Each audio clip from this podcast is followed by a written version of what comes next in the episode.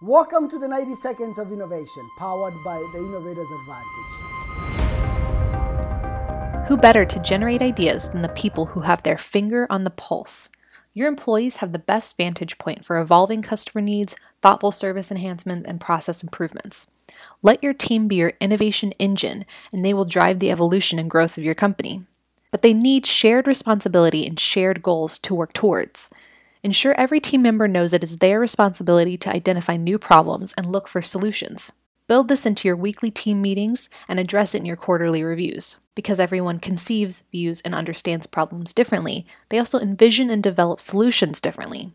These differences in perspective create strength in a company, and your employees may see opportunities that others have missed. People also work harder when they know they are part of building something greater than they could accomplish on their own. Establish both company wide and smaller shared team goals that require everyone to collaborate.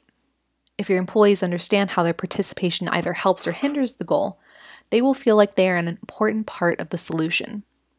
If you set the stage for a company culture that supports constant improvement, you will by default create a team that will transform your company by continuously generating new value.